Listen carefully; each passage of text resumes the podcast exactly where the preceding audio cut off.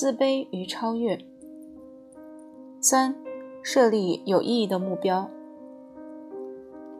一直以来，治疗的目的都是消除病症本身，但是无论从医学还是教育学上来讲，个体心理学都不赞成这种做法。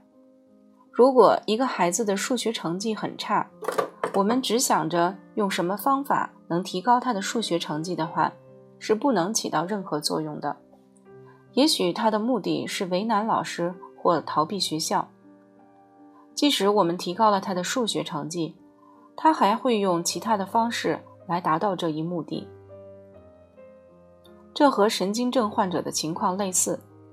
如果一个人有偏头痛，头痛也成为他解决问题的一个手段。当他在遇到困难时，头痛就立刻发作，这样就轻易解决了很多问题。同时，头疼还能让他有理由对他的同事。家人颐指气使，这么有用的方法，他怎么能轻易的放过？在他看来，这也许是个不可多得的财富呢。我们只有用头疼、头痛可以致命这个理由，才吓走他的病症，就像用电击能治好士兵不敢上战场的病症一样。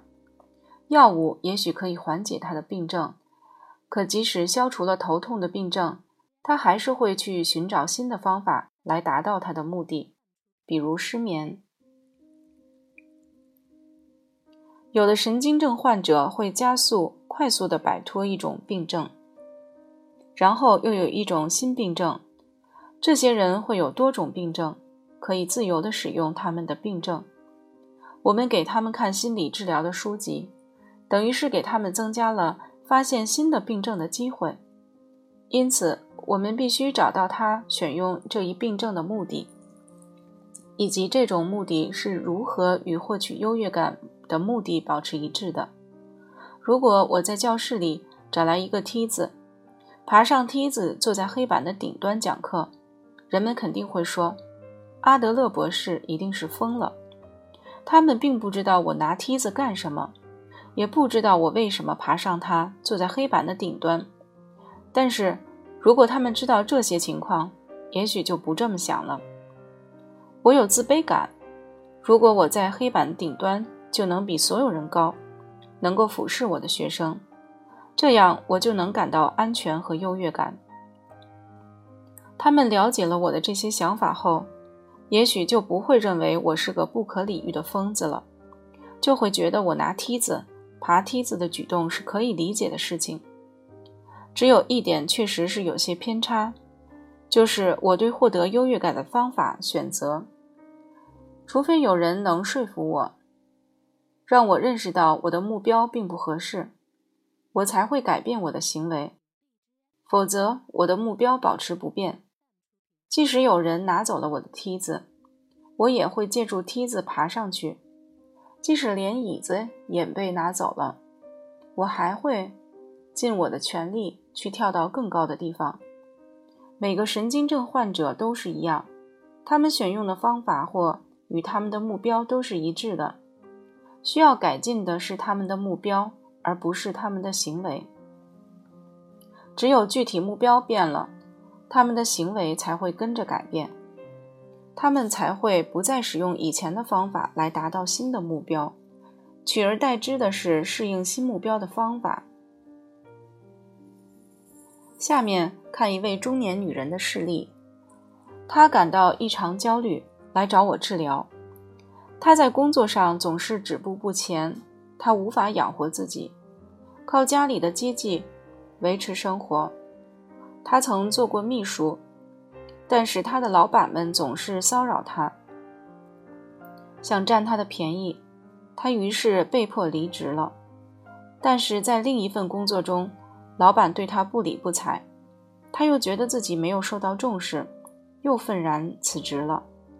他已经接受了八年的心理治疗，却一直没有得到好的效果，也一直没有找到适合的工作。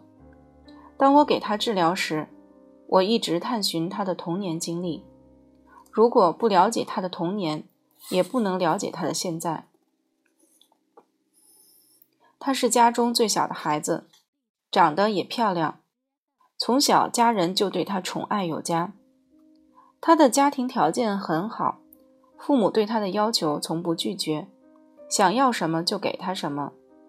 听到他说的这些情况，我由衷的赞叹道：“那你岂不是一个小公主？”她说：“是的，那个时候每个人都叫我小公主呢。”我让她给我讲讲最早的回忆。她说：“当我四岁时，有一天出去玩，看到一些孩子在玩游戏。”他们口中还喊着“巫婆来了”，我被吓坏了。我回到家就问妈妈：“世上真的有巫婆吗？”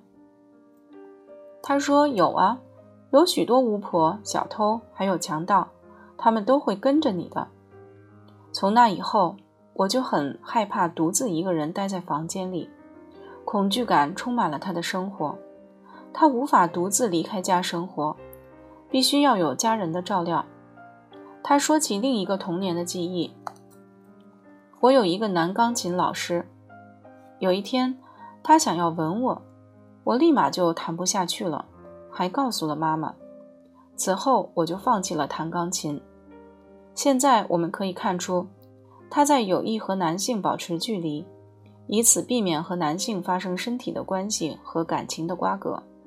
他觉得恋爱是一种软弱的表现。在此，我想说，很多人在热恋中都觉得自己很懦弱。从某种角度看，这是正常的。恋爱中的我们会变得温柔，对对方的爱慕也会表现出来。一个把永远做强者，绝不能让自己处于劣势地位作为目标的人，才会远离爱情，避免进入爱的漩涡中。他无法接受进入爱情中。失去自我的危险，一旦有这个趋势，他就会讽刺挖苦让其陷入爱河的人，并用这种方式摆脱爱情。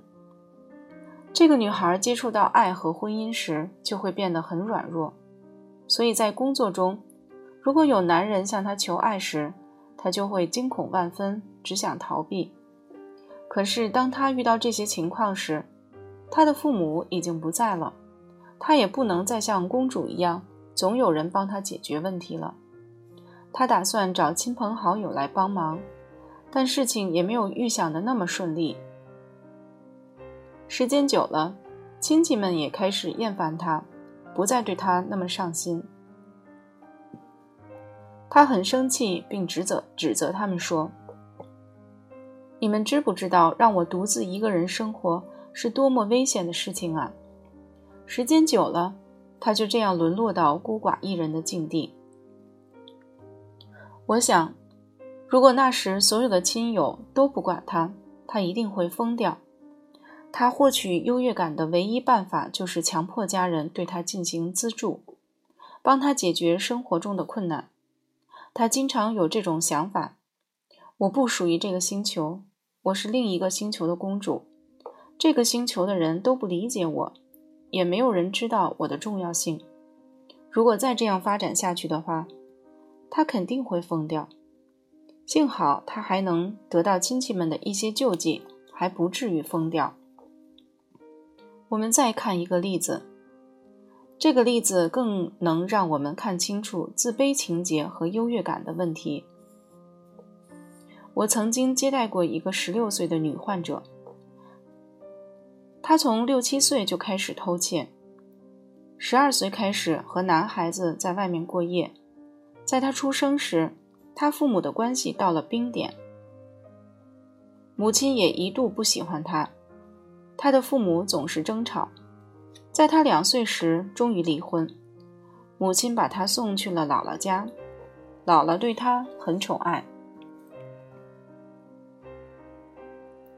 当女孩来找我时，我很友好的和她交谈，她说：“其实我一点都不喜欢偷东西，也不喜欢和男孩子到处鬼混。我之所以这样做，只是因为我要让我妈知道我比他厉害，他管不了我。”那你这样做是为了报复他？我问道。“对，是这样的。”他说。他想要证明自己比母亲强大，只是因为他觉得自己没有母亲强大。他认为他妈妈不喜欢他，并因此感到很自卑。他认为能够证明自己优越感的唯一途径就是不断制造麻烦。人们童年时期的偷窃和其他不良行为，大多都是出于报复的心理。有一个失踪了八天的十五岁女孩被带到了法庭上，她当堂编造了一个故事，声称自己被一个男人绑架了，那人将她绑在房间里整整八天，但是没有一个人相信她所说的话。医生私下里和她聊天时，想让他说出实际情况，他很气愤医生对他的不信任，并给了医生一记耳光。当我见到他时，我跟他说：“我只想帮助他得到幸福，并问他以后有什么打算。”我让他给我讲一个他做过的梦。他笑了笑，给我讲了一个梦境。我在一个酒吧里，当我正想出来时，我看见了我妈妈。过了一会儿，我爸爸也出现了。我让妈妈把我藏起来，不要让爸爸看到我。从中我们看出，他很害怕他爸爸，并常常对抗他。他以前经常遭到爸爸的责罚，所以为了躲避爸爸的惩罚，他就选择了撒谎。当我们面对有人说谎的情况时，一定要看他背后是否有严苛的父母，除非说真话会给他带来危害，否则一个人是没有必要说谎的。另一方面，我们可以看出，女孩和她的妈妈有一定的合作关系。后来，她说了真实情况：有人将她引诱到一个酒吧中，在那里待了八天。因为害怕父亲发现，她才不敢说真话。但是，他又想让父亲知道这件事，以表明他的胜利。因为他一直在父亲的打压下生活，所以。他想伤害他父亲，想让自己获得优越感。我们该怎样帮助这些在寻求优越感的过程中误入歧途的人呢？如果我们懂得寻求优越感是所有人的目标，我们就能对他们的行为表示理解。他们的问题只是在于为自己设立的具体目标是没有意义的。追求优越感正是我们人类不断进步的源泉，它激励着我们每一个人。人类的整个活动都建立在对优越感的追求上，无论从无到有，从失败到成功，还是从匮乏到富足。但是在努力追求优越感的过程中，只有为了他人的利益而前进的人，和那些为了社会的发展而奋斗的人。才是能够超越生活，从而顺利获得优越感的。如果我们按照这种方向对误入歧途的人进行引导，就能说服他们。人类对价值和成功的判断，最后总是要以合作为基础，这是我们人类最伟大的共同点。我们对行为、理想、目标和行动的要求。都是为了更好的与他人合作。作为一个人，不可能没有一点社会属性。神经症患者和罪犯也深知这一点。比如，他们会为自己的罪行辩解，也会为自己的行为找出说得通的理由。但是，他们缺乏的是正常人的勇气。他们的自卑感让他们认为。自己无法与他人合作，他们远离了人生的正确轨道，避开了生活中问题的本质，缘木求鱼，在不切实际的幻想中寻求安慰。社会中人类的分工各有不同，每个人擅长的东西也各不一样。我们说过，每种目标都可能会。有或多或少的错误存在，而我们也总能找出一些盲点。但是，我们人类社会需要的正是不同类型的人才。有的孩子可能对于数学很擅长，有的孩子可能在艺术方面有过人的技能，有的孩子拥有更健壮的身体。一个有消化问题的孩子的兴趣点可能转到食物上，他这样做是因为他觉得这样能改善自己的身体状况，而最终他很有可能成为一个厨师或者美食家。在这些特殊目标的实现中，我们发现。在补偿自身缺陷的同时，也许会实现一些原本不能实现的目标。